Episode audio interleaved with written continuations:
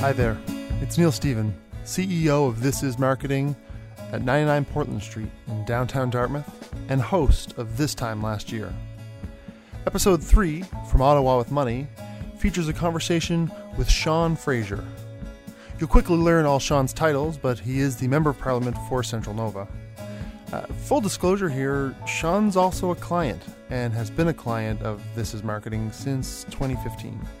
It's always been great to work with Sean because there's a lot of shared values in terms of how we see the world and what's important. And uh, anytime I can help amplify his voice, I'm, uh, I'm a pretty happy camper. I do hope you enjoy this episode and this look back at this time last year.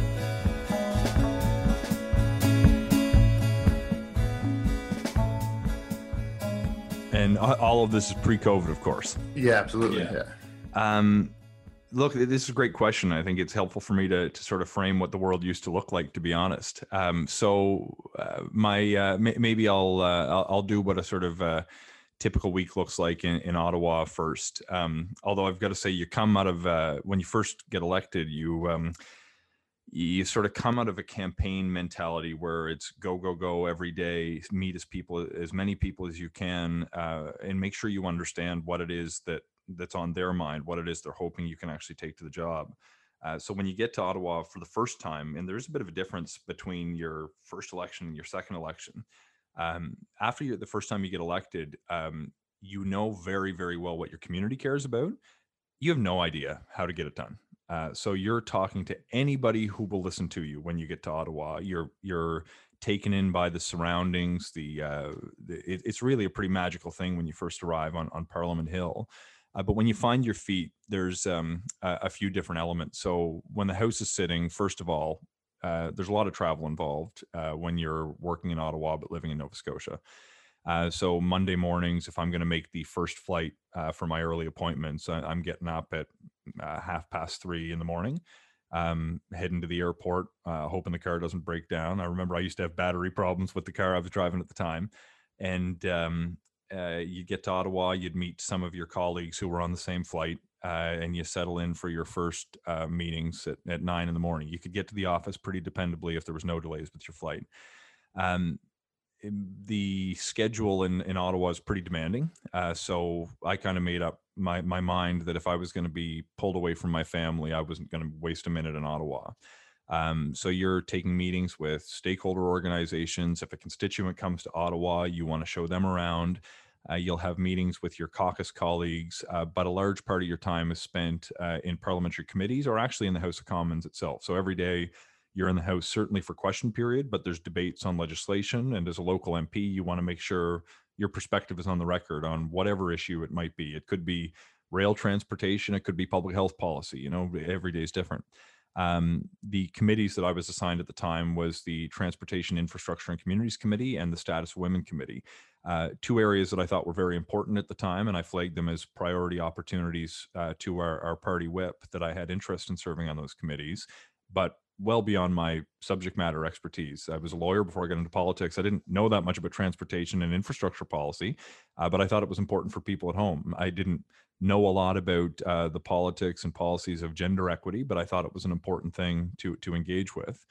Um, so you get there and you get to listen to literally like the leading experts uh, on a given issue uh, and gain a real education for several hours every week um, you uh, in the evenings there'd be a mix of um, uh, events for technical briefings uh, sometimes there'd be receptions held by a national organization like the canada building trades the canadian cattlemen's association whatever it might be you're surrounded by people who want your attention and in the early days you think you got to go to everything you think you got to go to everything.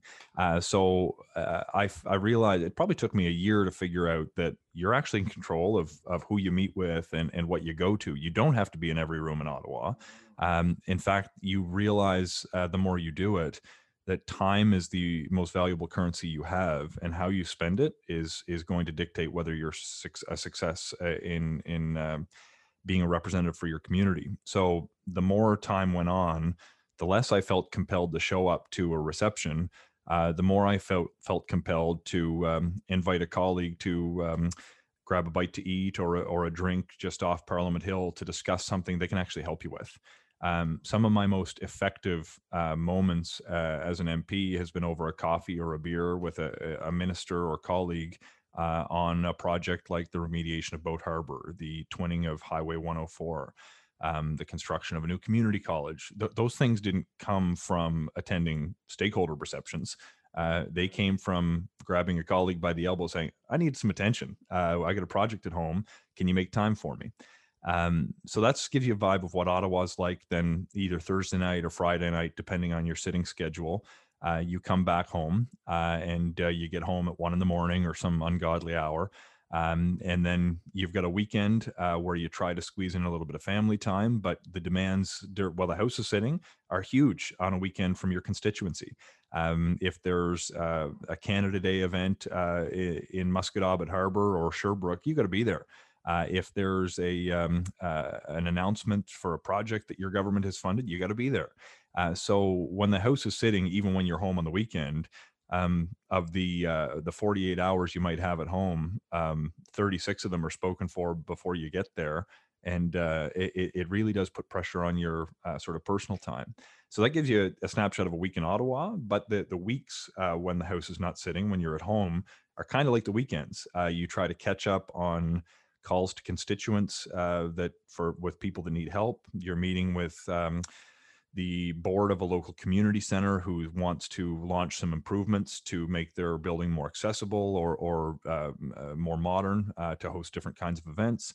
Uh, you're meeting with university officials at St. FX about a project they're trying to get off the ground. Uh, you're attending a 100th birthday of a constituent who would love to have a local uh, MP show up with a certificate acknowledging uh, uh, th- their mother or father's 100th birthday.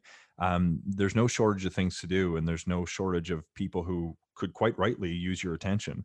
Uh, so it's go go go. You're on the phone a lot. You're in meetings a lot, and you're doing your best to find time for uh, for family in the middle of all this. Uh, so it's it's a pretty demanding schedule, and it's um, I, I, think it may be invisible to a, a, lot of people, but that hopefully gives you a flavor of what uh, what life was like before COVID for an MP. But Sean's not just an MP. No offense to people who are just MPs, but when you're a parliamentary secretary, it means you have different responsibilities. Uh, it's important to understand those responsibilities so you can sort of get your head around why it made sense to talk to Sean, um, because he really had a, a, fascinating perspective on what was happening in the weeks leading up to the pandemic. He had just been named the parliamentary secretary to the Minister of Finance and Middle Class Prosperity. I asked him to sort of explain in detail what the parliamentary secretary role is and what how it works and his role in it, um, to set the stage for really understanding his perspective this time last year.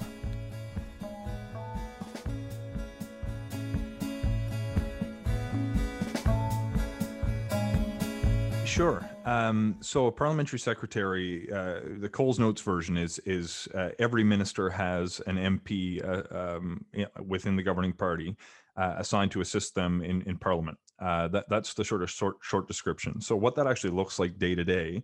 Um, it'll depend a little bit on the the minister that you work with, but you take questions in question period for the government on that portfolio um, you're responsible uh, to help um, facilitate the work of the uh, committee that's tied to the given portfolio. Uh, you might represent the government at events across the country, uh, not just in your own community. Uh, and you might actually take charge of the conduct of a given file. So I, I know I was sort of colloquially uh, re- referred to for a few months as the Minister of Caribou when I was working on the environment portfolio. And I spent an awful lot of time working on conservation initiatives in uh, British Columbia for the Southern Mountain Caribou, for example. So you do take on these additional responsibilities. Uh, so you're not just the MP for your area, uh, you're helping um, administer the work of the Government of Canada on a very particular portfolio. Um, you'll often find yourself um, doing uh, television panels on national media outlets if the issue of the day in Ottawa happens to be uh, in the area that you've been assigned. So uh, when I was appointed to Finance Committee, um, anything that touched on the uh, the state of the economy for Canada, the uh, the jobs numbers for Canada, unemployment rates, um, big spending decisions. I was uh, just in advance of this pandemic uh, was helping lead the uh, pre-budget consultations uh, in advance of what was supposed to be budget 2020, which of course didn't happen. so I was hosting um, some virtual events actually before the pandemic across Canada, but primarily in person um, to to provide an Atlantic Canadian perspective to the then Minister of Finance in advance of uh, Budget 2020. Um, so those are the kinds of things that you take on as, as a parliamentary secretary, and it, it, does change your position within Ottawa as well. So you may have less committee responsibility, uh, but you better know your stuff in question period or when the media corners you in the hallway, uh, because if if a reporter has a question about caribou conservation or small modular reactors, they'll just grab you in the hallway and say, "Hey, you're the person who's supposed to know this." And if the comment you give them is, "I don't know much about that," uh, you're going to look silly. Uh, so you really got the government's going to look silly. Yeah, that, that's right. Uh, so you really do have to dig in and know an entire file uh, within uh, within the responsibility of the, the federal government, uh, because you'll be handed responsibilities, asked questions, and um, and and you do realize when you take on a role like that. Um, the, the government is is not some abstract organization that operates independent of people. It's it's made up of ordinary human beings who are trying their best to do good work. Um, now you have the benefit of the public service, uh, subject matter experts, but on the political side, it's it's the the House of Commons, not the House of Experts. Uh, the, these are people who um, live in your communities, and I get a kick out of it because uh, some people around town uh, who may not know you kind of think you're part of this big fancy organization, but uh, I'm just somebody who grew up in Pictou County who's trying to make the most of the opportunity I've been given. Well, it is about people, and in the, the parliamentary secretary role, uh, you now in, in, that space have all kinds of access to the people in the minister's office, to the senior officials, um, which you know in in the abstract is like okay, that makes sense, uh, but uh, beginning in, in middle in the middle of December and of the, the two months ahead, two two and a half months ahead, you're beginning to form relationships with key people in the the Minister of Finance's office. Mm-hmm uh, can you give us a sense of of uh, how looped in you are to what's happening strategically in that office and what the plans are? Um, the reason I'm asking is, you know, up until March, you're planning for the next year, you're planning the budget and all those sorts of things. And you're getting to, you're forming new relationships with people who those relationships are about to become incredibly important. So can you give us a sense of what it was like to get to know some of these folks early. Yeah, and I think there's um, a divide between the public service and the minister staff. So there's political staff, and then there's the the public service who remains in their jobs under a liberal or conservative government. Elections don't change uh, the the the staff with the public service, but they very much do uh, on the political side of things. And I know just a, a quick aside, I, I, remember when you're first getting up to speed, it's not just the people, but the subject matter too.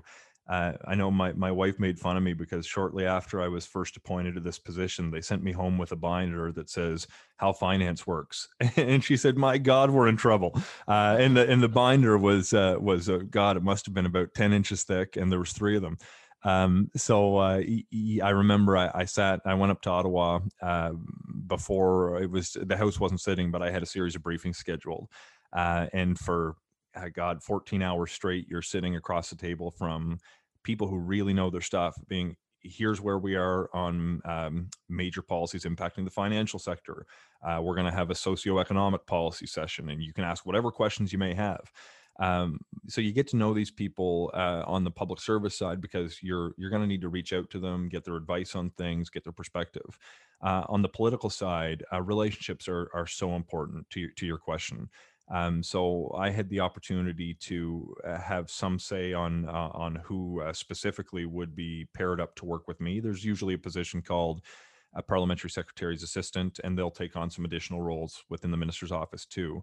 Uh, and I worked very closely uh, with uh, with Emily, who who you know, who's been involved with my political career previously, and she was a godsend. and she built her own relationships, which helped me. Uh, but I also had the opportunity to get to know some of the key people in, in the minister's uh, office. Um, and I, I, think one of the things that I, I, find people may not adequately value in in in life uh, and in in their careers. Um, the, the, value of relationships is is immeasurable. Uh, if you can pick up the uh, the telephone um, because Tyler has become a friend of yours, and Tyler happens to be somebody who's working on a file you need uh, to work on as well. Um, it really makes life easier.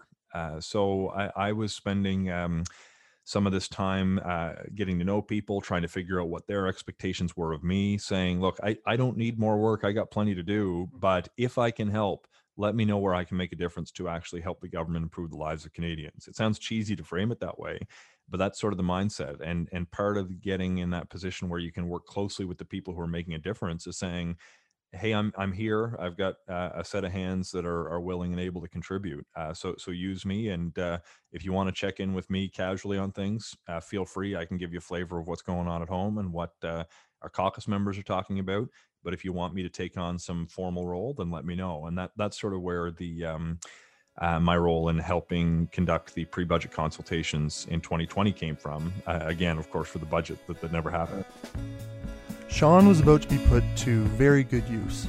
Uh, his ability to take a complex position and simplify it and still explain it in a way that matters in your heart, that's what makes him rare. He's also funny. Uh, he's funny. He, ha- he understands timing, he understands the basics of comedy, and he uses it. Um, this exchange between he and Pierre Poilievre is a good example.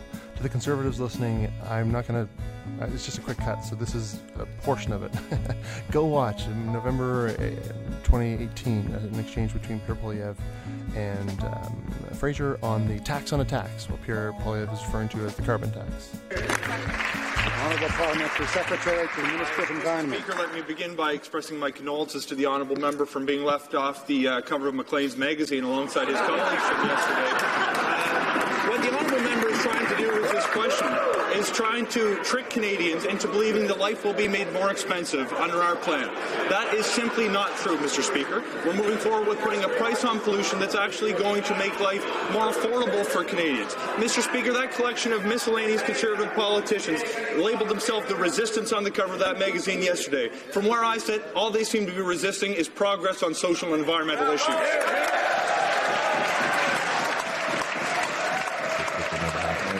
Yeah. So you're you're settling into your new role as parliamentary secretary. You're getting to know the, the key staff in the minister's office. You're getting up to speed on all the files. You're learning how finance works. Uh, you know, you're, you're you're well into January 2020, and you're sort of looking at budget consultations. Then we're going to do a budget. I'm in the minister's. I'm part of the minister of finance's team. So when we roll out that budget, I have a, an important public-facing role to play, and all this. Uh, near the end of January. Um, Peter MacKay, former uh, MLF, sorry, former MP for Central Nova, your riding, um, your predecessor uh, announces he's going to. And that's why I'm standing here today, again, to announce my candidacy for the leadership of the Conservative Party of Canada. What did you expect 2020 to be at that point? If we had had this conversation uh, in January 2020, what was the what was the year ahead in your mind? Uh, it was an exciting year in politics. Uh, I, I, was really looking forward to, uh, but both on the the policy advancement side and and the the straight old fashioned politics side of things. Uh, so on the policy side, we were coming out of an election uh, where some of the issues that I care most about, and and frankly that motivated me to get into politics in the first place, had really come to the fore. Um, you, will recall that the 2019 federal election, uh, climate change was a very big deal. Um, I, have been uh, involved in in uh, environmental advocacy li- literally since I was seven years old. Um, maybe in a less serious role than I, I am these days, uh, but um, uh, this is something I always cared about. Uh, we were coming up in a, into a position where we were going to have to make some uh, really serious decisions about the path forwards for social and economic policy uh, sort of uh, the the responsible management of the economy uh, was really at the fore for a lot of people at the time. Uh, but there were some big systemic issues we needed to to tackle around public health, around climate change, uh, around uh, who the economy is actually working for. Um, wh- whether we're looking at a macro level, are we trying to grow GDP, or are we trying to deliver a higher quality of life for for the people who live in our communities? Um, these are big, exciting issues you get to work on. And uh, and it was really engaging for me because it wasn't just in the policy development piece. Um, when you take on a role as the parliamentary secretary, I, one of the reasons the prime minister uh, asked me to serve in this particular role uh, was because they, they wanted me to be um, uh, engaged in the communication of some of these big uh, ideas. They wanted me to be in question period, mm-hmm. uh, defending the government's economic record. I, I, I, quite enjoy, I'm not a particularly partisan guy in my day to day life, but I love debating um, policies with people who come from different partisan pers- perspectives. Um, our system is designed to show the differences uh, that different parties bring to the table on these things and to be asked uh, uh, to sort of represent uh, the government's ar- arguments to advance social, economic, and environmental policy was something I was really engaged with. So, d- to circle back to the the sort of motivation of the question, uh, which was more on the political side of things, this was going to be fun. Um, I uh, I thought we were going to have an opportunity to have a light shone on our um, constituency because uh, uh, Peter had announced his intention to run. By the way, I get along very well with Peter. I think he's a nice guy. I've got nothing negative to say about him as a person. Uh, lots of areas where I'm sure we disagree on policy, but that that's healthy. That's that's what politics is all about. Um, and to be able to showcase to people in a historically conservative riding um, that our future at home uh, could embrace climate policy, could embrace uh, investments in public health, could embrace economic decisions that were motivated by improving the quality of life for people rather than growing the economy writ large. Uh, these were things I was excited about. And um, I, I, come from a position where I, I, absolutely love my job and I want to keep doing it for a while. Um, but I'm not afraid to lose an election. I have a career that I can go back to if I wanted to. Um, when uh, I, I, left a job that um, I really enjoyed, and I'm sure I would enjoy doing it again someday. Uh, but for now, um, uh, to get to engage on issues that I find are are more important than than than anything I, I dealt with in my career before, um, I, I, didn't want to miss this opportunity, and I was excited to uh, uh, ha- have a not just a fight at home uh, that was exciting for folks, but that I think people across Canada would probably pay, be paying attention to. So it, it, was shaping up to be a real exciting year. it turned out to be a real exciting year for very different reasons um, you got a lot on your plate. You're gearing up. You're doing budget consultations. That's where you're at. You know that you're going to be asked to be the voice of government on the, the decisions that get made and the budget that gets um, brought to the House. That's your reality. And then somewhere in all of that, you hear about this thing called COVID 19 or COVID or coronavirus.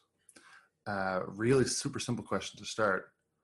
Uh, do you, do you remember when you heard about it for the first time and uh, anything about that moment? Where were you and what were your initial thoughts? Um, I don't remember the very first moment that that I heard the word coronavirus. Uh, I remember um, around the, the, beginning of the year. It, I mean, even back in December, you were starting to see snippets of it on CNN. There'd be some Canadian coverage about this. Um, mysterious illness that had uh, broken out in uh, in Wuhan, and uh, it, it, the fact that it was getting media attention um, in North America caused me to to think, oh God, this is uh, this is a serious thing. Um, maybe not for Canada, but we should be paying attention to it.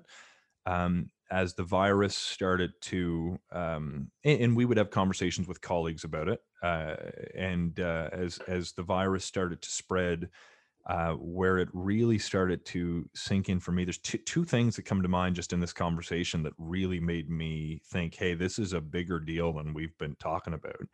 Um, when we started to see uh, Western European countries really get hit hard, uh, enter phases of lockdown, um, have just tr- tragic numbers uh, of people who've been infected or, or killed with the virus that's when you start to say, okay, this is not some small thing. initially, my thoughts were, hey, is this going to be kind of like SARS that we need to be prepared for, had serious consequences at home, but ultimately didn't change the way of life for everyone?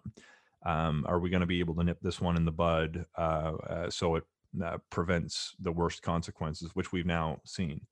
Um, but when I saw it creep into uh, some of our allied nations in, in Western Europe, um, Italy in particular, just jumps out in my mind as as one jurisdiction where this was getting serious.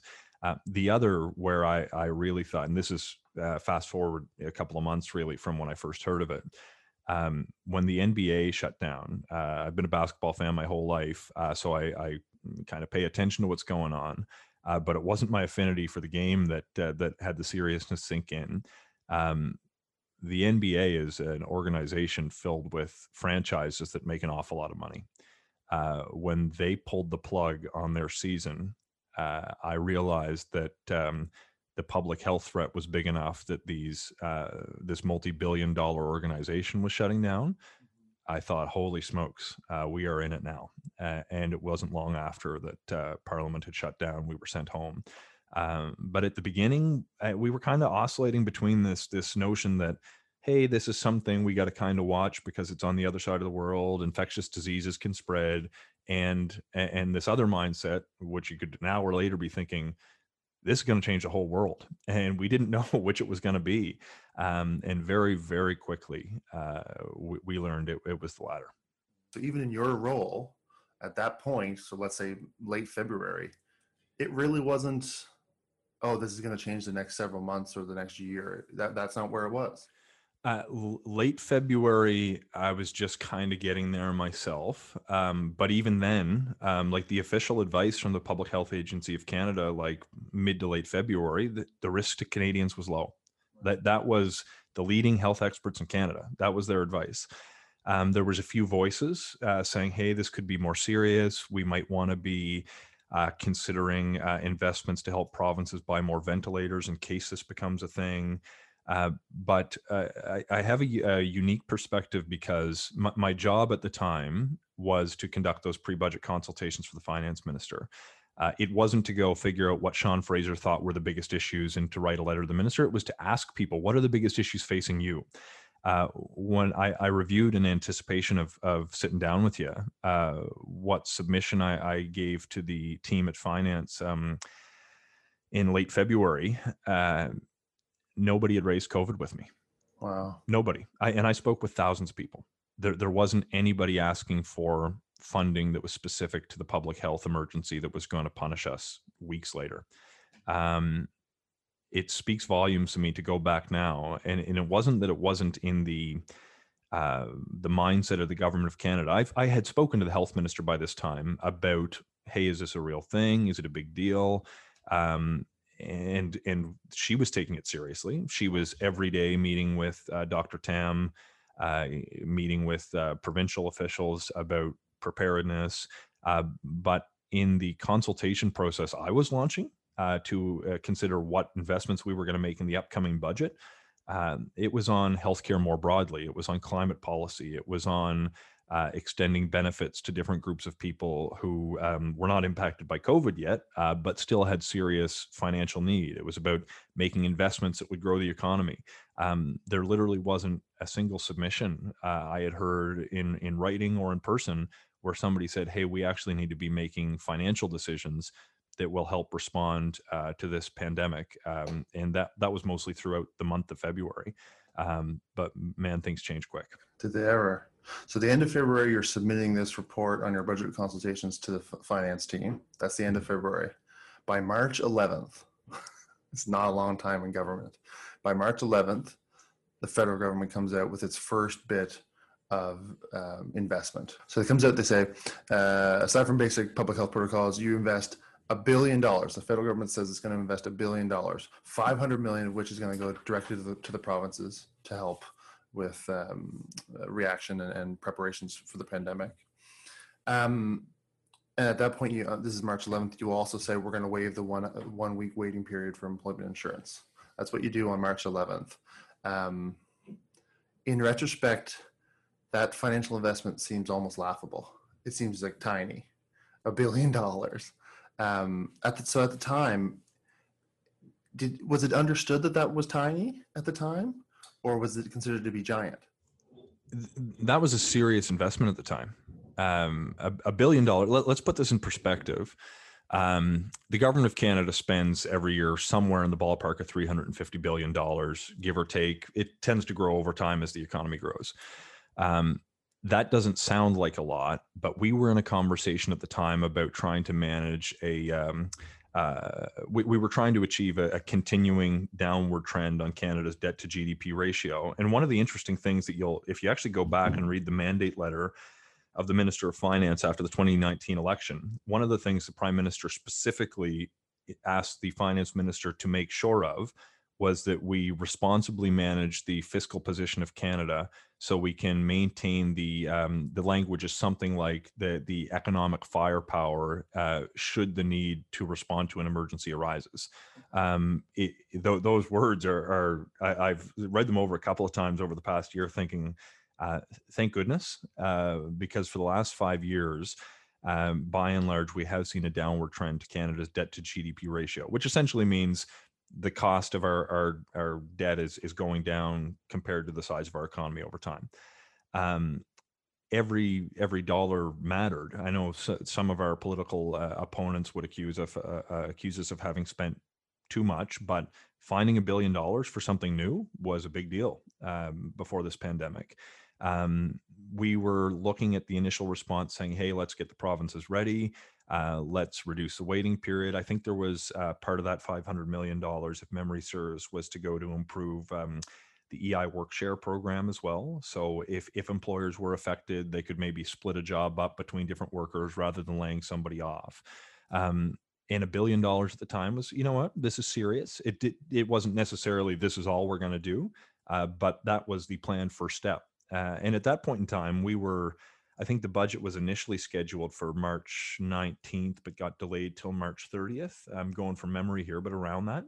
And um, uh, and very quickly, within literally days, the the scale of the threat started to reveal itself. And um, a, a billion dollars now seems like nothing, but but at the time, that was a serious amount of money, and it changed the conversation with a lot of our colleagues to say, holy smokes, we're spending a billion dollars on this. Like everybody who submitted a budget ask is looking for 10 million for this, 25 million for that. And when you announce you're spending a billion dollars on something, that's a serious uh, issue the government of Canada is now paying attention to in normal times. Um, so it, it, was it was a big deal that we were spending that kind of money on it at the time. Yeah. So from not even uh, on your radar to 11 days later, a billion dollars, and that's a lot. so uh, that's the 11th. We moved to the 13th, Friday the 13th, fitting. Um, the, we the country finds out that the prime minister's wife uh, has COVID. the prime minister of Canada is the first leader in the G7 to be self isolating in his own home. Um, and you get the heck out of Ottawa. so this is your last day in Ottawa, March 13th.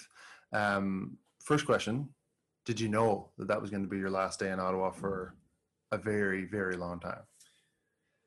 Uh, no. Um, I wondered uh, if it, if it would, and I remember having conversations with with colleagues. I know somebody jokingly uh, said, "Hey, look, uh, five bucks. Let's let's pick dates on uh, on when we're going to be back here." And, and a lot of people would say, "Look, uh, I think we're gone for two months. I think we're gone until June." Um, no, nobody was predicting uh, years. Um, I wondered a bit at the time because uh, I, I did a, I tried to do a little bit of reading um, around this period of time, and I couldn't determine for myself whether this was going to be more like SARS, like I mentioned, or or more like the uh, Spanish flu. Uh, but I remember reading about the Spanish flu at the time, uh, and that that was a multi-year event, uh, and the economic consequences, depending on which city you were in in the United States, uh, where I, I, checked into some of the data, uh, were five, six years bouncing back from the um, uh, the public health, uh, the consequences of the public health um, situation. Uh, and there was a part of me at the time that was wondering. Is this a is this a depression uh, that we're heading into? Is this a Spanish flu um, type pandemic, or is this a few weeks and we need to be really really cautious uh, and um, there was just so much uncertainty at the time. So in my own mind uh, i thought a delayed return of months and months was possible. I didn't necessarily think it was the most likely outcome. So you board your plane you get on there uh, uh, you find the seat that fits you you're a big fella you're sitting there you get sit down you get situated and uh, you're waiting for the plane to take off you close your eyes and you're sort of thinking about what's to come what the, what's the week next couple weeks ahead going to look like what were you envisioning it was going to be so I, I can do, do you one better. Uh, I can tell you what people were saying in the lineup waiting to board. Because um, there were some of my colleagues there. I remember uh, Senator Deacon um, from Nova Scotia was uh, waiting to board. He was one or two people behind me. Um, some people were wearing masks. Um, they we were delayed to board, so the crew could spray and wipe down every seat and every tray on the plane. It's the first time I saw anything like that. Um, the lineup on the uh, the the the jetty coming out to um, to board the plane uh, had people lining up like you normally would for a flight, and some people near the front of the lineup were kind of saying, "Hey, can we space out a little bit more? Can can you get people to back up?" Um, people were scared. Um, people were scared to be on that aircraft. Um, they they worried that if somebody had COVID uh, because they'd been traveling and were on the same flight, that everybody on the plane was going to get it. And we didn't know what the consequences for a person could be. Uh, and everybody was fearing, not everybody, a lot of people you could tell were fearing the worst. Um, so I get on the plane. Uh, I didn't have a particular fear myself about getting COVID on the plane. There weren't that many cases in Canada at the time, but it was starting to arrive. Um, it was a group of people who were mostly going to and from Nova Scotia, which had even less cases than than uh, the rest of the world. Um, but when I was on the plane, I was thinking to myself, okay, it's going to be weird to work from home, um, but I'll make it work. Um, it's uh, it's going to be a challenge, but um, uh, we'll we'll figure this out, and eventually we'll get back to normal. But in the meantime, uh, my, my focus was not on what life was going to be like in terms of my to and from i was realizing uh, from, from the responses i was seeing in that airway uh, or uh, airport lineup uh, and the people i was chatting with on the phone um, at home and, and across canada um, by this point in time um, the the issues people were talking about in the budget were were an afterthought uh, in I should say in advance of that budget, the, the consultation process I had I'd been helping run. Um, people were starting to call me uh, saying, "Hey, is this going to be a two week vacation for everybody, or or are you going to need to start paying my mortgage as the federal government?" Um, businesses, I was starting to get calls from saying, uh, "Are we? Are you guys going to shut us down? Um, eh, are, like, how am I going to feed my kids?" Like those calls were starting to come in right around this time, um, and and it was days later I was in touch with the finance minister's office again, uh, saying, "Forget everything I told you about what we need to have in the budget. Uh, this is a one-issue uh, uh government we need to be right now, because if we mess up this issue, nothing else is going to matter." So you're several days, you know, maybe three, four, or five days removed from the billion-dollar announcement. Uh, which at the time was big, but almost within an hour later seemed not big enough, I would imagine. Um, you get into to the next week. Uh, we'll fast forward to the 16th.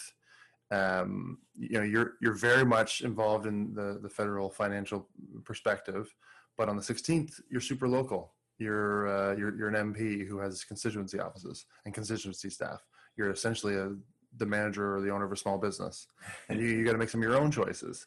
So you shut your offices down. So the constituency offices go completely mm, online. Um, first time you've ever done that as, a, as an organization. Um, can you give us a sense at that constituency level, like uh, not only did they adapt and you adapted with them to provide constituency services locally, but what were they hearing and what was the change in their experience and them being your staff? What was the change in their experience in terms of call volume, tone of, of calls, that sort of thing versus pre-pandemic? Um, so a couple of things. Uh, first, on the the office shutting down, um, some people made fun of us at the time uh, when we shut our office down. Um, I, I, had a heightened sense of the threat because in other parts of Canada, they were starting to see uh, risks more clearly than we were in the Atlantic region and in Nova Scotia in particular, um, just because of the geographic spread, not because they had some special insight. Uh, there was people in the community who thought it was ridiculous uh, that we not many a, minority uh, but we got messages from people uh, saying that this you, you can't be shutting down we're going to need you and we never shut down we closed the physical space and started arranging to have people work from home um, in some ways, I'm very thankful we did both from a public health point of view, but also from a productivity point of view, because the normal experience in constituency office, God bless every person who works in a constituency office in Canada, mm-hmm. regardless of which party they work for. These are people who uh, do the Lord's work. Uh, they are helping vulnerable people access government programs. They are advocating for them for access to this thing or that thing, uh, and it's it's really incredible uh, the work that they do. Um, the volume exploded very quickly. Maybe not the day we closed, but that that week um, before the benefits really rolled out, when people started to realize the severity of it, um, we were getting uh, hundreds of uh, messages a day. Um, but they weren't messages from we, we might get hundreds of messages in an ordinary day if they're from part part of an email campaign from a national organization that wants to see action on uh, uh, on protecting nature, or uh, they want to see um, uh, the labor rights advanced in a piece of legislation. You, you pick an issue. Um, uh, there's sometimes letter writing campaigns that come from all over Canada that bombard MPs' offices, and uh, the the both the quantity and the the character of the correspondence shifted dramatically.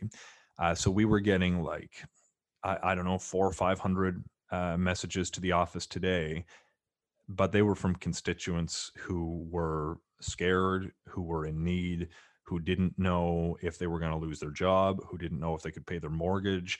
And uh, one of the reasons I say, thank, thank God we shut down the office in a constituency office, you get some people who come in who like to chat politics, and we love having those people come in. And and it, it kills me that we haven't had that service being offered through this pandemic.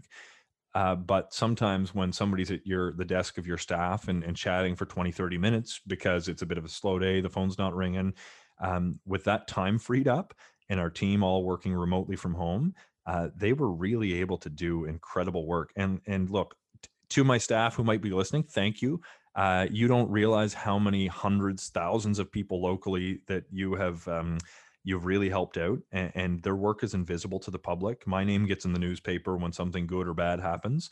Um, the good work that my team does goes uh, unappreciated by the general public, and uh, they were um, they were bombarded and they responded like professionals. Uh, they exceeded every reasonable expectation uh, that I had that the public should have of them and they they kept families in in homes. They they helped get people back to Canada. They uh, helped um, communicate decisions that uh, the government had made. Eventually, when programs rolled out, they started helping access them. Uh, but I was getting bombarded personally too. I I, uh, I know I've shared with you. Um, there was one of these days when I was getting messages because it wasn't just locally that I was engaged. Of course. Yeah. Um, the uh, given my role on the finance portfolio, I became one of the. There was a few different touch points for people to inform the work of the Ministry of Finance. I was one of them. Um, so MPs from different parties from across Canada were calling me directly. National associations of this or that were calling me directly. Um, my colleagues uh, in caucus were were reaching out to me saying, "Hey, here's my ideas. Um, I hope you consider them." Um, and I'm thinking to myself, holy smokes, I got to put together my own submission here based on what I'm hearing, kind of like I did for the pre budget process. Um, eh, but eh, the engagement with MPs' offices right across Canada was one of the most effective public consultations I've ever seen the government run. And we didn't even mean to run it, it happened organically. Um, business owners and constituents from across Canada were calling their member of parliament in a panic, uh, saying, like, my sister's trapped overseas. Um, my my business is shutting down to protect the public. I have no money to pay my landlord or my staff. I have to lay them off. Are you going to take care of them? Um, workers were saying, I I think I'm going to be laid off, and I can't buy groceries, and, and I don't even know if groceries are going to be on the shelf. Um, the the issues that we were hearing in our community were almost to a person identical to the issues that were coming up with MPs that I spoke to across Canada.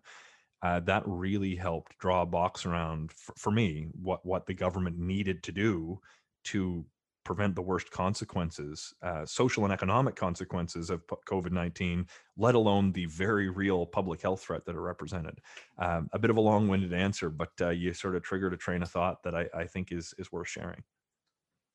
you're talking about a point in time, uh, the calendar this time last year, where uh, there it's it's everyone's living in an uncertain world. There is no clarity about what government's going to really be able to do.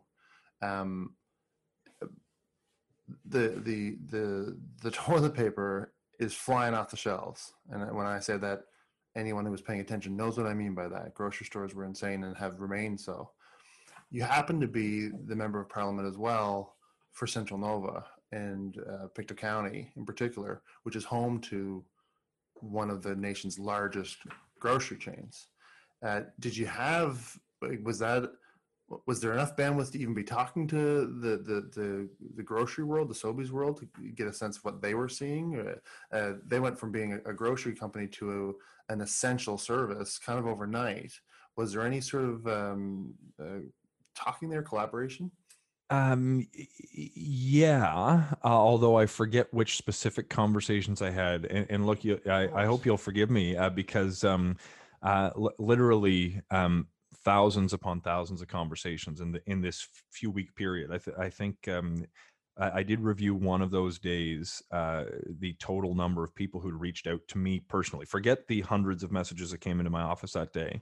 I remember there was one particular day where I I had um, long meetings, phone calls, texts, emails um, that were for me personally. And I, I, received 568 distinct messages that were for my personal attention that day.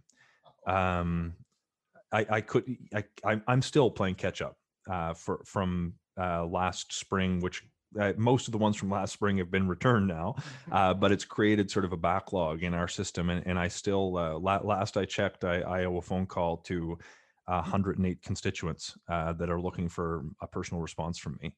Um, that that kills me, uh, to be honest. I, I've really taken a lot of pride in being responsive to people over the last number of years, and uh, keeping up with the volume has, has become difficult. Uh, but on the issue of, of grocery stores, uh, the toilet paper thing seemed kind of silly to a lot of people at the time. And I remember you saw some uh, jerk trying to sell Lysol wipes for eighteen hundred bucks on Amazon. Um, but the thing that worried me, um, one I should say, one of the things that worried me at the time was the strength of our supply chains. Uh, the, toilet paper thing, I, I, expected we would be able to find toilet paper. Uh, I, I was watching bread. Uh, I was watching milk.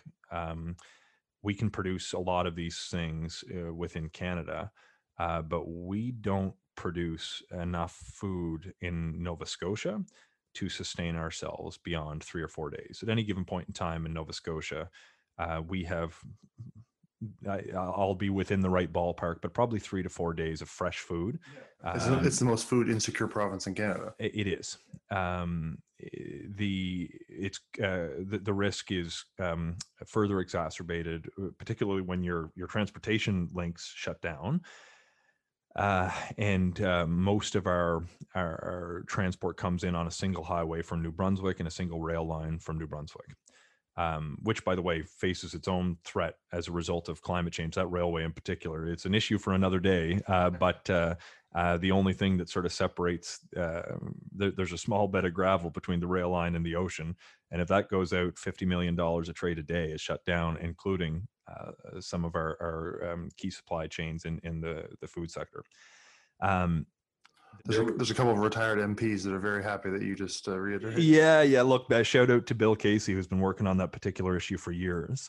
Um, but but there there was a, a few days um, where my head was in a space where I I, I was worried. My my um, uh, my wife kind of said to me, "Are things going to be okay?" And I said, "Look, I, I'm not sure. Why do you ask?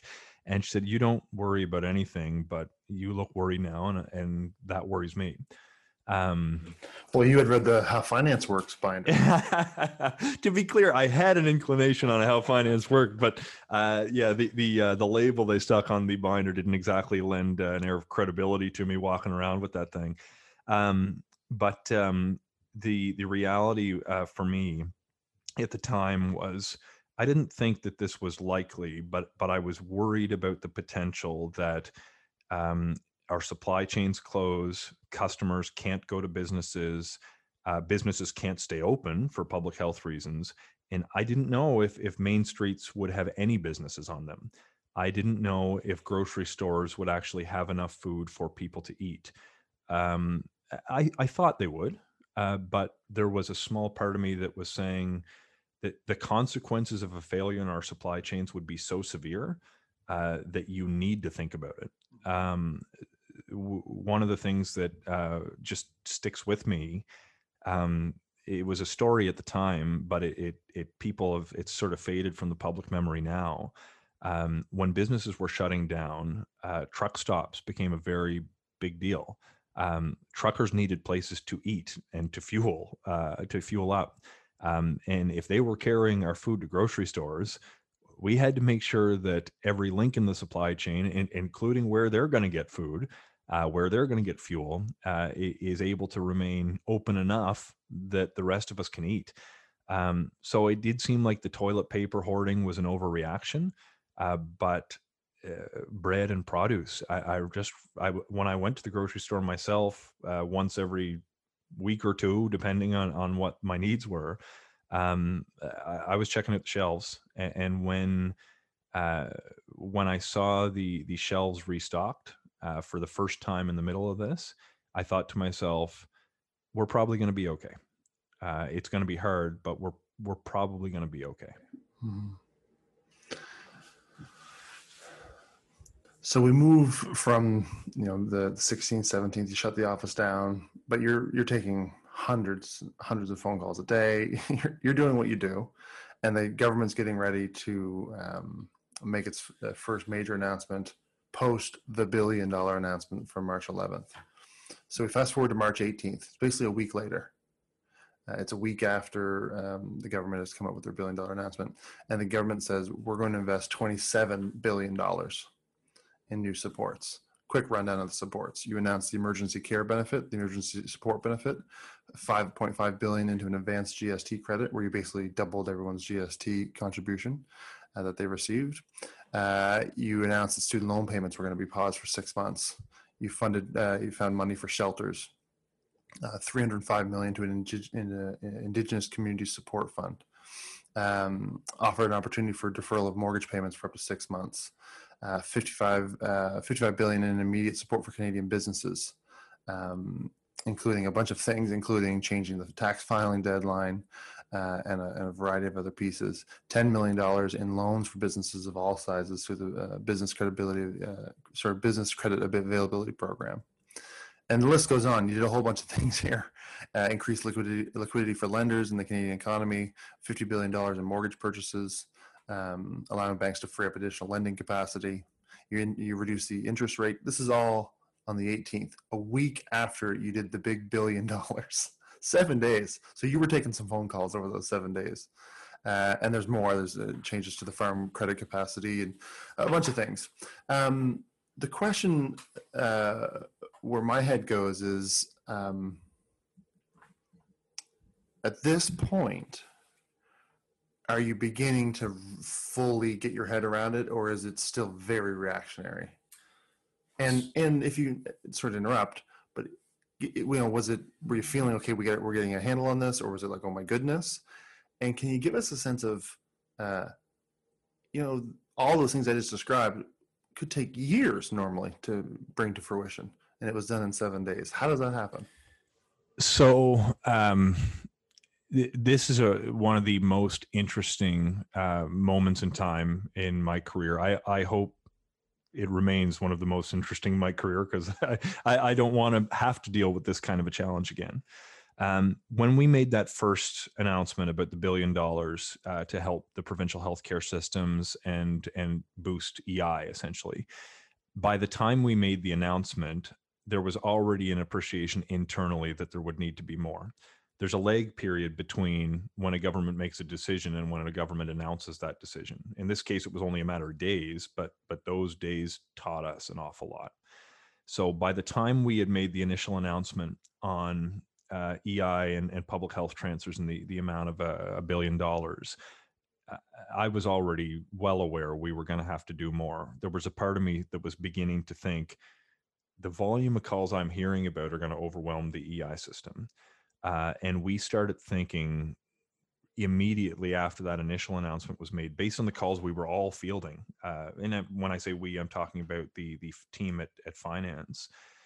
Um, and, and, frankly, the my my colleagues who represent communities across Canada as well. Th- this was a, a, a, huge effort, and it it's it turned out to be more organized than than I think people appreciate.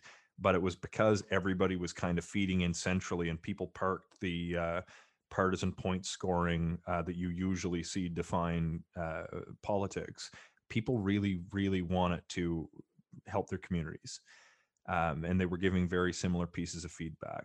So what the challenge was for us was to design uh, programs that could get money to people in need as quickly as possible. And and we one, of the things that I think is really important for the public to realize is there is not a, a big red button in the finance minister's office that says send money now and you push it and people get it. To develop these programs or in ordinary circumstances, as you pointed out, it takes years. Um, it can take a, a, nationwide public consultation uh, that's going to identify how you can perfectly target a program, uh, how you can get money to people in need, how you're going to pay for it. Um, we realized early on um, that speed was the key ingredient to success. Uh, done was better than perfect uh, because we didn't have time for perfect. Uh, and, and, thankfully, we remained open to shifting some of these programs after announcements were made so we could improve them because we knew we were going to make missteps just out of the, the necessity of doing things quickly. Um, and the public was was very forgiving, I think, uh, because they saw us trying to iterate uh, and adjust um, as the circumstances demanded. But when we were focused on speed, uh, one of the things you'll realize, with one or two exceptions in the list of programs you you um, you mentioned, there's a lot of existing mechanisms that were at play. Uh, because there's not a big red button that says send money now, uh, we were looking at the EI system originally because that already existed. We were looking at boosting the Canada Child Benefit because that's a regular payment that we can adjust quite simply. Um, we were looking at uh, GST rebates because those checks already go out and are fairly well targeted to people who are from lower income backgrounds. Um, we were uh, working with the uh, and some of the programs you mentioned. To be clear, were through organizations organizations that are tied to the government but aren't the government themselves. So. Um, the Office of the Superintendent for Financial Institutions worked with the banking sector to um, allow them to loan more money to Canadians than they usually are permitted to. The Bank of Canada adjusted its overnight interest rate to bring it down to make money more accessible. Um, the government backed loans, like uh, the BCAP program you mentioned, was um, uh, being run through Crown corporations. So we were of, of sort of had a um, bifurcated approach get a whole bunch of money into the economy as quickly as we can and then use existing mechanisms to get as much money as possible to the people that we thought needed it. Um, it turned out uh, that that announcement was a, a, big one. You mentioned the emergency um, support benefit. I think it was called that. That's CERB. Uh, that that's where it came from. We didn't announce the details of it. We just announced there's going to be something, uh, and, and that peace of mind went a long way for people at home um, that announcement, uh, and people forget that CERB wasn't the initial name of it. They forget that we tried to do EI first. Um, we realized the EI system was going to, it, it does not have the, the technical capacity in, internal to the government's IT systems. We could not process the volume through the EI of, of, of claims that we anticipated through EI. So we pivoted quickly and we said to people, we're working on something right now. It's going to be called the emergency support benefit before we shifted the name. Um, it, and we're going to make sure that if you've lost income, there's something coming. That allowed people to say, okay, uh, I'm going to call my bank. I took uh, a lot of phone calls from people who didn't know what to do about their mortgage payments. I said, call your bank, call them today. Um, we're going to have something. I can't tell you what it is because we're working out the details, but we're going to have something to help offset lost income. Uh, and that was the first time I think those calls um, that I was taking from people, I, I wasn't just taking information, I was giving them a little bit of comfort that, hey, we're going to be there for you. Um, the conversations I was having with uh, folks uh, internal to government uh, were really motivated by the the need. Th- there was an appreciation of how bad people were going to be hurting. The mindset at the time was there's going to be a massive cost to these programs we're launching, but the cost of inaction is so much greater. Uh, it'll be paid for by um, an insufficient number of beds in hospitals. It'll be paid for by people losing loved ones. It'll be paid uh, for by uh, anchor businesses and communities closing. It'll be paid for uh, through foreclosures. And we made a decision at the time that because the pandemic created this cost, this immense cost, uh, it was not a decision of the government to um, incur the cost or not. It was a decision of the government to decide whether the government of Canada should incur the cost or whether we should let provinces, municipalities, or businesses or households incur that cost. Uh, we benefited from a really strong fiscal position, literally the, the best fiscal position in of any G7 economy coming into this pandemic. We were at our lowest unemployment rate of all time, and we were dealing with interest rates that the government could access um, that were at historic lows. Today, they're at the lowest they've been in 100 years. Um, we made the decision that the government of Canada could reduce the overall cost to the economy if we were the ones who advanced these programs and supports, uh, because the long term cost of a business closing down was going to be far greater than the short term cost of having the government pay to keep them open. Um, so that was the mindset at the time. The only trick was developing programs that could reach people quickly enough so they didn't miss payments, so they they could afford groceries, so they could keep a roof over their heads.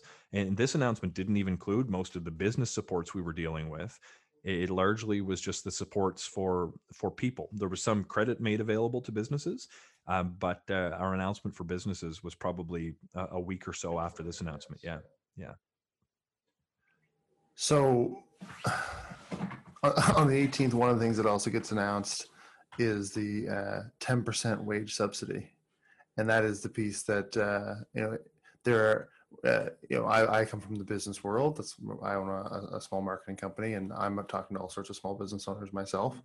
And um, that that March 18th announcement was well received, except for this this ridiculous 10% wage subsidy that everyone that was the consensus. And I wonder how quickly was the toothpaste out of the tube on that one before you realized, oh, that's not going to work.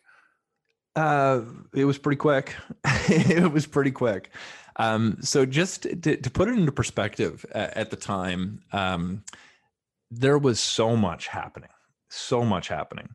Um, if I can park the economic benefits of the time, the other things that were on everybody's mind, like I was getting calls from constituents who were stranded in a remote village in Peru who found a phone somehow and and were panicked saying i hear cases are coming in this part of the world like are you guys going to rescue me? Um, d- dozens of constituents were literally stranded on the other side of the world and I, have never been involved personally with a repatriation effort before and, and, you're trying to deal with people who are facing those kinds of need. At the same time you're getting calls on uh, people who who are worried about the cost of food when they lost their paycheck or paying to their their rent uh, in businesses that are worried about um, uh, worried about closing. Um, the initial decision was to say, "Holy smokes, people are struggling. We need to support them." And the mindset in the first couple of days was along the lines of, "Well, look, if a business has to lay you off, um, we'll have something for you." Uh, so at the end of the day, the difference between the wage subsidy and and what eventually became CERB for for a couple of days, uh, at least in my own mind, they were almost serving the same purpose. It was always about the worker, uh, and businesses uh, were going to have a struggle, but not knowing what this was going to look like. We had some faith that there'd be something for businesses. They might be able to access some of these credit programs to get them through what might be a tough period.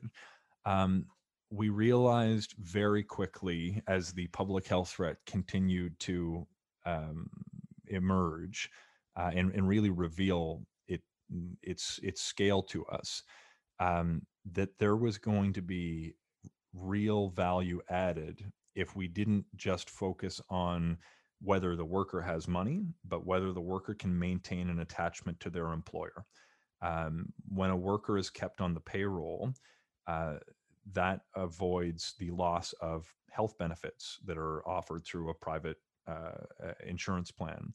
It avoids the long term cost to a business of having to find another worker and train another worker. Um, it allows the person to have peace of mind knowing that hey, if I'm furloughed uh, rather than fired, uh, I, am actually going to have a job to go back to, and I can uh, sort of conduct my affairs accordingly and not take on the stress of submitting applications to new employers at a time when nobody was hiring because everybody was shut down. So within days, and, and frankly, the rollout of international programs, I think it was Denmark at the time, had announced a 75% wage subsidy. Um, our program around CERB was actually likely going to be more generous, uh, but didn't maintain that attachment with uh, unless it was an employer tapped into the 10% subsidy. So what we did was um, advance it very quickly. Uh, I think the announce the, the decision was to do something bigger would have been days later. The announcement I think was a week later, something like that, uh, along with a, a, slew of other announcements for businesses but the the first announcement was really people focused the i in retrospect i almost wish we didn't have the wage subsidy in that first announcement right, and, and, included that with the package for business which came later i know um, my my initial submission to um, uh, to the team at finance it, I, I felt radical at the time with some of the things i was proposing which have become uh, commonplace now in, in the mindset of canadians uh, uh, uh making suggestions on effectively um, paying everyone to stay home uh, with with CERB uh, was a big deal at the time. Talking about paying for the wages of workers all over Canada, uh, talking about extending programs to support the cost of like literally paying utility bills, um, uh, rent, um, talking about uh, uh, directly subsidizing these costs at, at the time, it, it seemed unthinkable and I, I almost felt sheepish raising them. Uh, I remember in when I was typing up a message to um, the leadership team within finance. Uh, do I lose credibility if I suggest that we need to make the banks pause mortgage payments for every Canadian who who's lost work? And, and ultimately, I, I, included everything that I could think of, but I, I, I had a gut check to say, is this so far out there that that I shouldn't say it because it will discredit everything else I'm asking for. Yeah, Fraser's lost his mind over there. Yeah, uh, but but you, you know what? Uh, I I'm I'm really glad um, that I was taken seriously and that I didn't temper what I was hearing in my community because you you were living in Nova Scotia at the same time I was. Mm-hmm. When you went to the grocery store to Shoppers Drug Mart, uh, people were, were had Rubbermaid gloves on their hands. They were wrapping scarves around their face because nobody owned masks. Uh, pe- people were. Uh, we were being. I think I did a Facebook post to tell people what social distancing meant. You did. Um, the um, you posted a definition of it, like a screenshot of a definition of social. Yeah, and and, and at the time, like that public education was was was needed. Um, but uh, when people they were being told to stay six feet apart, but people were staying six meters apart. Uh, when I, when I was going out, which was rare at the time, um, the the the fear was real. And uh, when I saw that fear in my communities, and when I took phone calls from people, I remember there's there's one constituent in particular, um, self-employed in the community, who initially thought, uh, "Hey, it's going to be two weeks. It's going to be kind of like the the summer of fun for people potentially? Is it going to be two weeks? It's going to be two months. Um, the first call was kind of jovial in nature, and I was like, "Hey, this this is serious. Um, we're coming up with some programs." And he said, "I just want to make sure you guys are going to have something. Uh, I'm going to call him a bank. I'll take care of the mortgage payment for this month." Um, the next phone call two weeks later, um, are you guys going to save my business? Um, wow. uh, I'm. Am I going to lose my home? Um, I, like pure panic. Um, and it, it, wears on you as a representative to hear so many people live through this panic in your community. These are your neighbors, these are your friends. And it's, uh, it was a, a real tough mindset that people had at the time. Well, uh, you know, you're you're talking to people, you're hearing their mindset, but I wonder, did fear at any point ever get the best of you? Uh, no, but it it in, it was a major uh, uh, inspiration. Um, you know, it's um, it, it was a uh, it was a real challenge at that time, and I, and I had some fear that the world had changed in a way that might be permanent. Um, I still have some concerns, I, and, and in fact, I see some opportunities uh, for some long-term positive change, but not not to suggest for a moment that this is a positive experience the world has gone through with so much suffering. Um, and and I, I think you got to remember at the time that we've talked today a, a lot about the, um, the, economic plan and given my role, uh, but at the time everyone was worried for their lives. Um, the public health threat was still at the top of every email I sent to anyone internal to finance. The uh, the first ten things on my list were let's make sure hospitals have beds if we can work with the provinces to uh, to help fund those initiatives. Let's uh, halfway through March, I was already um, uh, speaking with my colleagues about the need to fund international research to develop a vaccine. Um, we were talking about developing uh, testing kits uh, in the first week of before these announcements were made. I, I, was talking with colleagues and stakeholders about the need for the public health response to really move fast. Um, so there was there was a fear there, but um, I found myself in this bizarre position. Uh, the, the, guy carrying the binder that says how finance works. Uh, I, I wasn't in charge of the response, but I felt like I was an important member of the team, and I thought to myself, um, if I don't respond effectively in this kind of a, a situation, I, I, have no business in this job. Um, so every day, um, from seven in the morning till one in the morning, um, was work, work, work, work, work.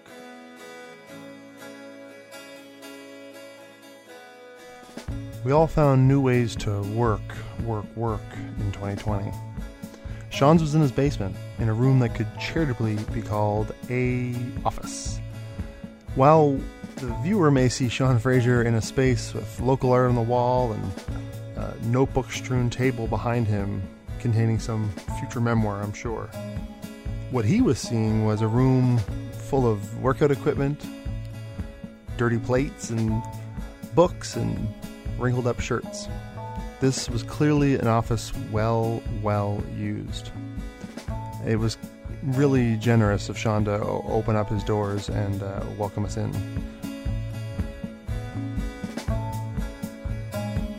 My, my fear was sort of in two buckets the, the immediate fear of people getting sick, of businesses closing, of people losing their homes, of people going hungry, and then the long term fear if we get over this first hurdle which i think we did fairly effectively particularly in nova scotia uh, if we get over this first hurdle uh, what's left of our communities so we still have a place to enjoy living uh, when this thing is over um, and i think we're we're still we're seeing now that some of those early decisions particularly programs like the wage subsidy um, without that program a lot of the businesses that are still open today would be closed. Absolutely. And uh, because of that program, when it's safe for everybody to have a proper reopening, when we're all vaccinated, when travel returns, um, we're actually going to have communities that are worth visiting, are fun to live in, that have things you can do.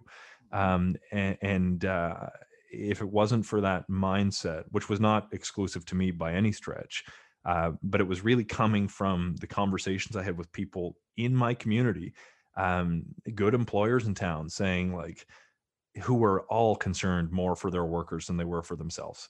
To to to a person, every business owner I spoke with, without exception, in my riding, every single business owner was more concerned about their workers than themselves. And and we saw the very best of people.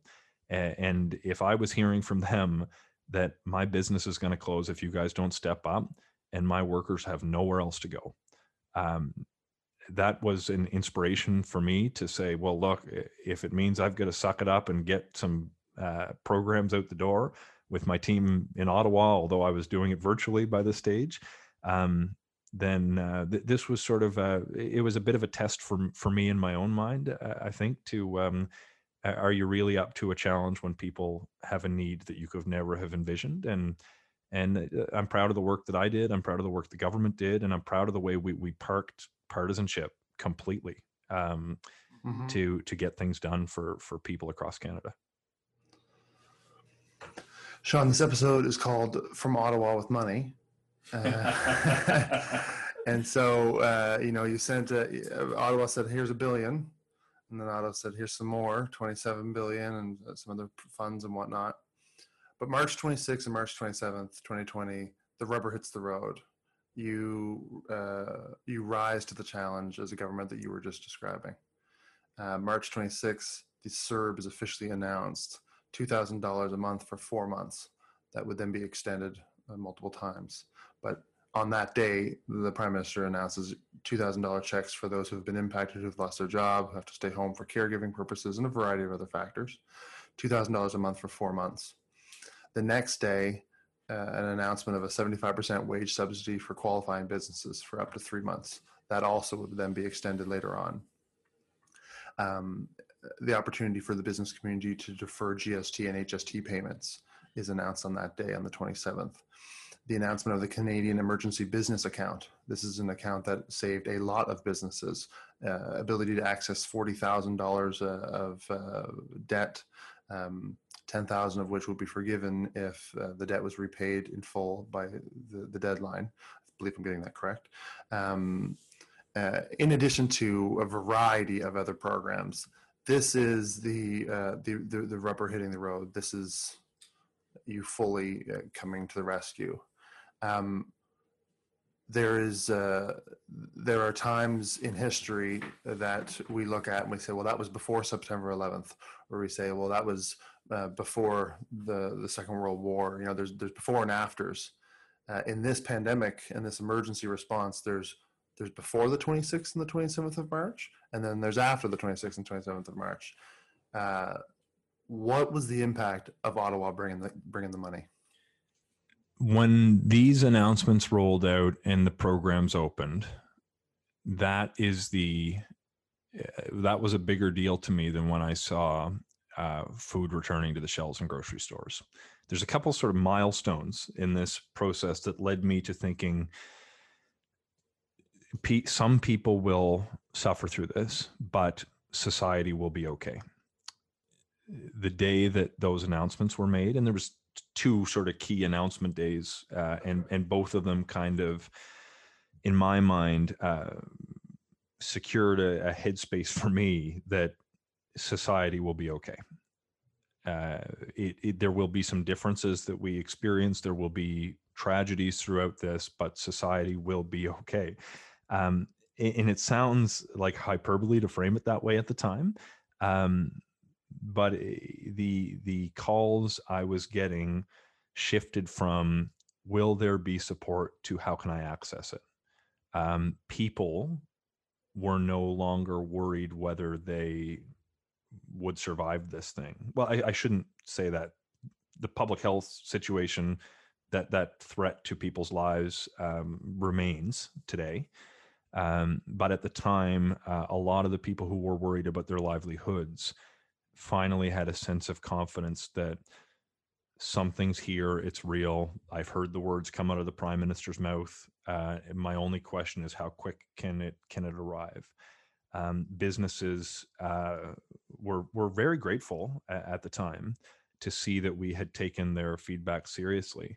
But one of the things that uh, jumps out for me when i look back at some of those announcements um, one of the the sort of buckets of funding i remember i had a couple conversations at the time on how can we quickly get money to people and we had a few conversations about well the quickest way to get it to them might be not to take it from them in the first place uh, can we delay the money that they're oh, that they owe the government through d- delays to tax filing deadlines to uh, not requiring remittance payments on uh, certain payroll taxes um, eh, can we just leave money in people's accounts? Uh, the, it came a little bit later than than the measures you've in, uh, outlined, but the moratorium on student loan payments is another example.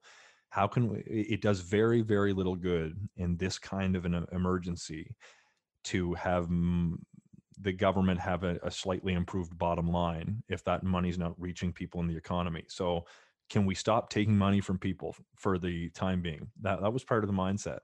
Um, but on the other side, on on new program expenditures, almost every program was designed to respond to a specific need. Uh, I was panicked about uh, the childcare situation uh, because the people who could work um, all of the sudden and disproportionately impacted women in, in the economy. Uh, all of the sudden, they, they had a job they could go to, but because uh, they were some men too, obviously, but disproportionately women, um, they couldn't go to it because they had no arrangements uh, when when schools were shutting down, when their childcare closed.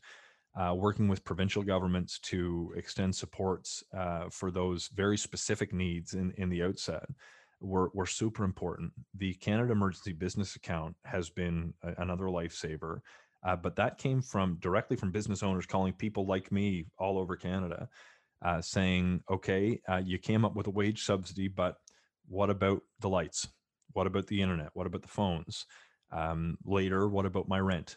Um, and the, these each one of these programs was really designed to respond to very real concerns uh, that that people had. Um, uh, CERB obviously for people who lost personal income. Um, but when I realized what was going on, I, I realized we we had the um, uh, not just the, the wherewithal, but the technical abilities within our public service to roll these kinds of programs out in a hurry.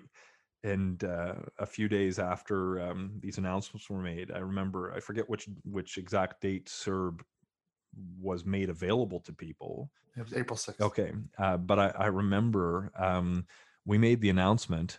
We better deliver. Um, the government doesn't necessarily across Canada's history have a, a perfect record of of uh, delivering benefits. Uh, a lot of people see lots of splashy announcements that governments make, but they don't necessarily necessarily feel it in their bank accounts.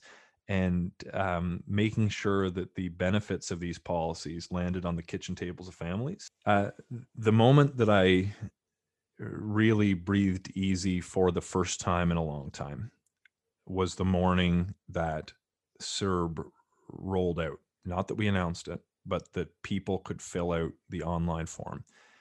I mentioned earlier in this conversation that the initial plan was to come up with an EI reform. We realized real quick that wasn't going to work. We made the announcements that we've discussed over the past uh, hour here. Um, we had to create that button in the finance minister's office that says send money now. Um, I was sincerely concerned about our ability to deliver the benefits we intended to deliver. Uh, I mean, you can look uh, at a long history of governments not coming through on the technical delivery of benefits that are effective and efficient. The online portal required a person to click four times and they would have direct deposit go into their account. The morning that CERB rolled out and in the week or so that followed, the brand new online system that had never been tested was processing more than a thousand claims per minute. Wow. wow. When I saw that the system did that and didn't shut down, I knew people could buy groceries. And and I went to bed a little earlier that night for the first time uh, in several weeks. Sean, thank you very much for all your time. I appreciate you taking us back to this window uh, of history and telling us about it from you know from your perspective. Um, thanks for all the work and uh, good luck in the next election whenever it comes. I, I, appreciate it very much. Look, it's been a, a pleasure to uh, to join you here today, and it's it's really helped me sort of reflect just on my own experience. So thank you for the opportunity. And thank you for listening to episode three of This Time Last Year from Ottawa with Money. Special thanks to Sean and his team for helping put this together. Uh, also to uh, Stephanie and Danielle uh, and the talent at Vox Management Agency for giving us a hand, and of course my team here at This Is Marketing at 99 Portland Street in downtown Dartmouth. You can follow us at Brands by Tim on Instagram, or you can go to our website and sign up for, for our newsletter and uh, all sorts of other things you can do uh, to learn about our business. Uh, the next couple uh, of episodes will feature um, Matt Sims of Simplicity and Elizabeth McMillan of CBC Radio, uh, where we explore the events of Portapique here in Atlantic Canada. Uh, thank you again for listening, and uh, we'll talk again soon.